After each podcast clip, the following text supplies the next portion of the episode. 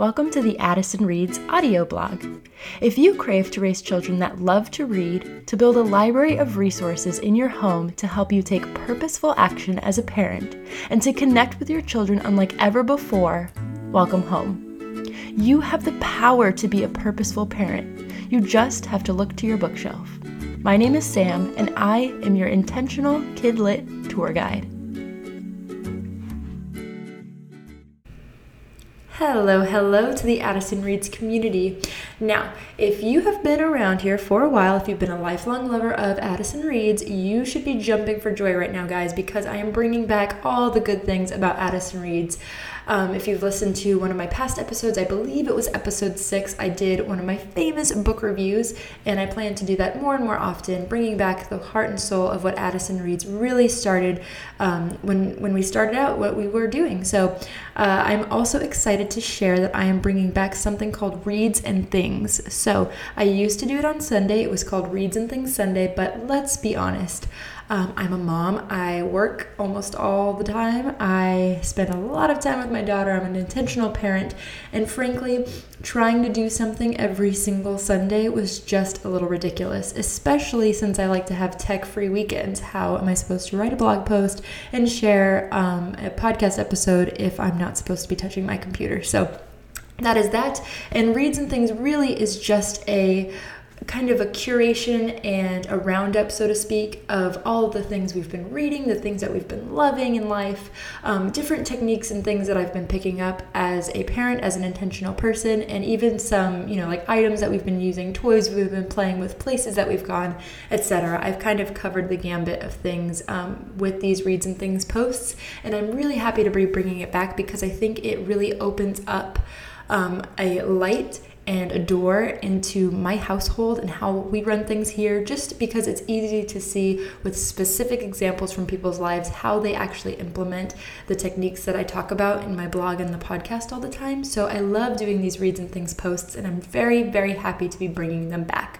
So, what I like to do is I have kind of two sections here. I do the reads, so those are all the books that we've been reading, including some that I'm reading and my husband's reading, if that is something that um, is you know fun to share. Um, and then I also do the things side, which sometimes includes places we've gone or different things that we're using in our lives. So, without further ado, I would like to jump in to Reads and Things 12. So, this is the number 12 installment of this. And if you want to read the other ones, you can just go to the Addison Reads blog and search through the archives. So, the books that we've been reading lately with Addison.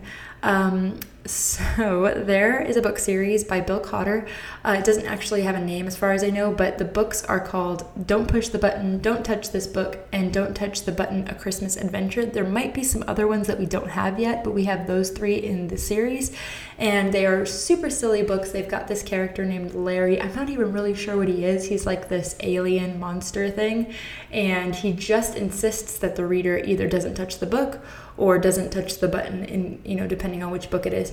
And it's a very interactive book. He like tempts the you know the reader to not touch it but maybe we should and what happens if we do? And it's similar to those other books like the press here book uh, where you know you make an action the the reader makes an action like pushing the button and stuff happens in the book. So it's pretty darn cute and adorable and we've been reading it for a while now. And as soon as my husband came back from being gone in his training my daughter was all over those books because he reads them the best. I mean he's just so funny when he reads them. And we've been having fun with them but we've had to actually put them away for now because we've been reading them a little too much and it was kind of getting boring. And my daughter would insist that we read this book again and again and again. And so we've kind of switched it out in the in her micro library as we call it, the books that are in her bedroom that we use at night for bedtime reading. So we love those books, but they can get a little overwhelming because they're short and similar between the three of them, and so maybe you don't want to read them too much over and over again, but they are pretty funny and pretty good. So I highly recommend them if you're a family that values silliness and you really like the books that involve some sort of interaction and kind of like guessing what's going to happen after you do a particular action. So those are the books that we like for that. And then we're also loving this book, which is a little more serious, and it's called Gilbert the Great, and it's by Jane Clarke.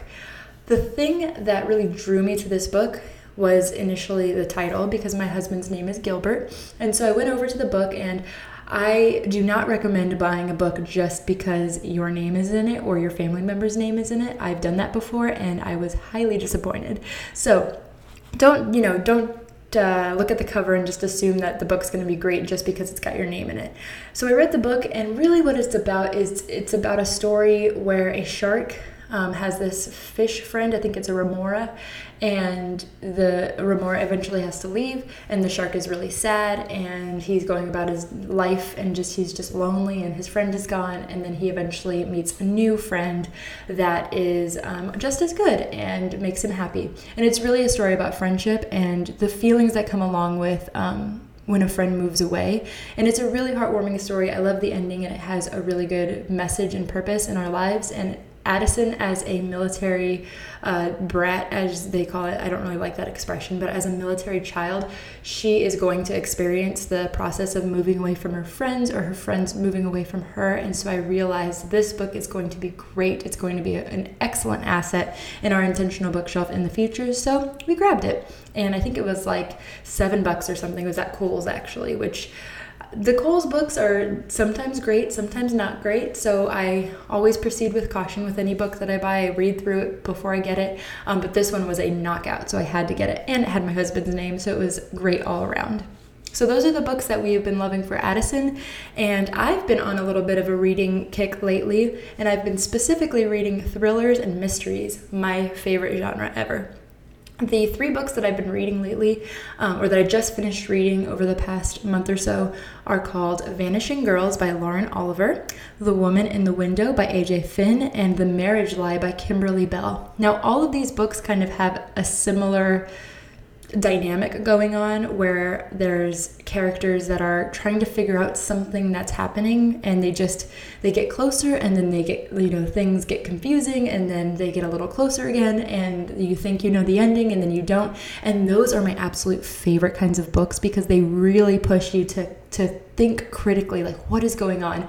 And i love the books where you you finally get to the ending and then you have to say okay now I want to go back through the rest of the book and see if there were hints here and there of what was going to happen. And typically there are, and it's really fun to piece it together. So I can't even really rate which one I liked the best. But if I had to, let's see, I think I probably liked The Woman in the Window the best because it was just so surprising. I just did not see it coming. And it was also, I, I like binge read it. I think I read it in a day and a half. And like as a mom, doing all these other things in my life. Just imagine how much time I really have to read a book. So considering it was read in a day and a half is a true testament to like the page flipping velocity of the ability to read the book. It was awesome. I loved it. Um, so I highly recommend all of those if you're into the thrillers and mysteries kind of genre.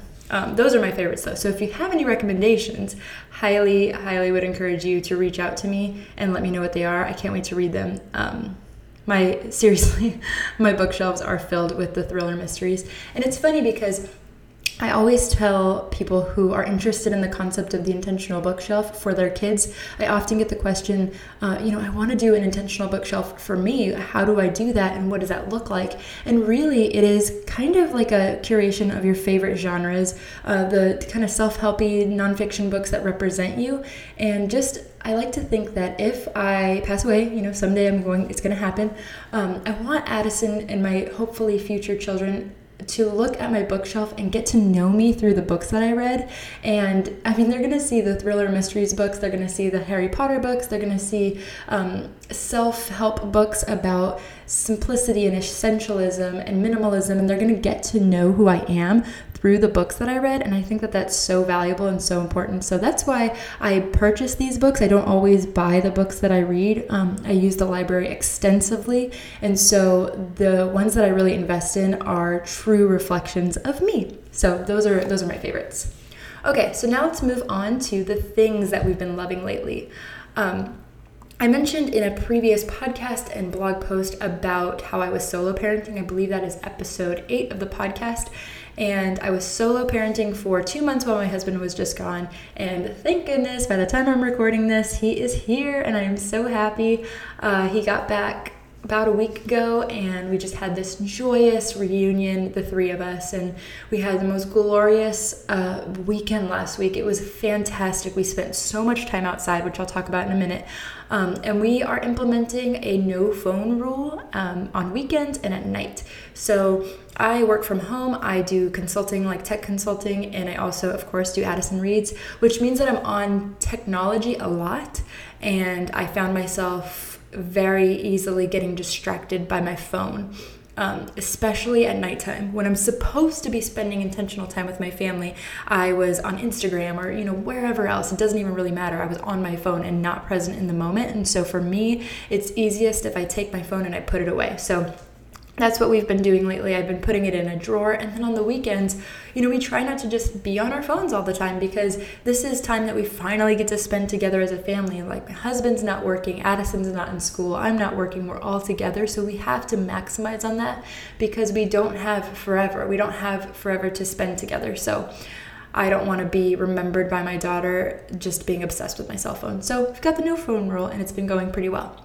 So, I mentioned, so this is number two, I mentioned that We've been spending a lot of time outside, and that's because the weather in South Carolina right now is ridiculously nice. It is like 75 to 80 degrees every day. There's a little bit of humidity, but not too much, so we're not quite into the summer yet and it's just so nice to spend time outside. And we've been hanging out in the backyard specifically a lot.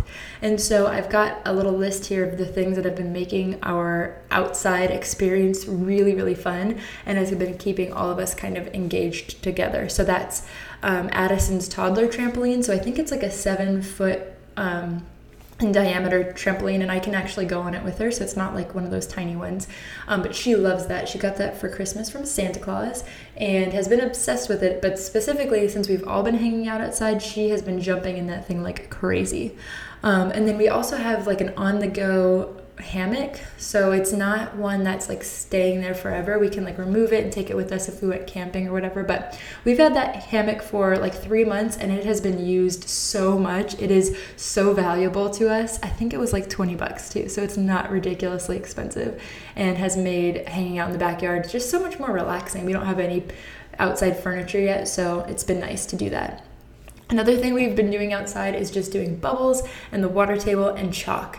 So these are really inexpensive things to invest in that you can keep your kids busy outside so that they're not just inside all, all the time and and just uh, on their phones or on the computer or whatever, just to get them outdoors and hanging out. And it's activities that you can easily do together as a family. Like bubbles is, is like the easiest, cheapest thing that you can possibly do, right? You invest once in a bubble wand and you use those bubbles up and then you make more with soap. It's like the cheapest thing ever. So that's my that's our favorite thing right there. But the water table is pretty cool too because she can get outside and we don't have to worry about having a pool outside killing the grass. And then the chalk is fun because she loves to color and she loves to design and chalk is easy because you can just clean it up when you're done. So you can even dump the water table on the chalk to remove it. There you go. Everything is being recycled. I'm going green, guys. Okay, speaking of going green, um, in terms of smoothies, because I love a good smoothie, I am obsessed with this new Ninja blender that we just invested in for the family. And the truth is, we don't really have any kitchen appliances, like any good ones, um, except for the Keurig, because hello, I have to have my coffee. If you guys know me, I am a coffee, not, I wouldn't say a coffee addict, but I like a good cup of coffee every single day. So we've got that, um, but otherwise we don't have a ton of kitchen stuff just because we've moved so many times over the years as a military family and we've gotten rid of things, we've got more things and got rid of that, and we just have decided now, okay, we're older, we're more established, we're probably to be here for a while, so let's invest in good kitchen stuff. And the Ninja was like, we have to have this because I'm a big smoothie fanatic. Um, it's pretty funny too because I'm like making smoothies every day, like all day. I'm like a smoothie machine. It's kind of crazy. My husband comes home from work and I'm like, Do you want a smoothie? Addison wants a snack. I'm like, Hey, smoothie time. I get back from the gym and I'm making a smoothie. It's like, maybe I have an obsession, guys. Send help. Or send yourself and I will make you a smoothie. Yeah? No? you know what's ridiculous is I'm laughing right now and I'm all by myself. So, those of you that are listening, just know that I'm a weirdo, but I will make you a smoothie if you want one. Okay, guys, that is my reads and things for this week. I'm just so overjoyed to be doing this again. I love sharing my heart and getting, I, I guess it's just like letting you into my personality a little more. I'm a bit of a weirdo if you haven't guessed that um, at this point. So, my other podcast episodes where I'm doing more teaching is very focused on the purpose and I want to make sure that I'm getting my message across and not letting my silliness overpower what I'm trying to say. But in these reads and things po- or posts and, and podcasts, I want to show you more of who I am because the truth is you all are my community and the best way to serve you is to give you my fullest self, right? So I hope you enjoyed this. Let me know if you guys have any good smoothie recipes, if you have any good uh, thriller mysteries that I should check out or if you just want to chat about hanging out with your kids outside.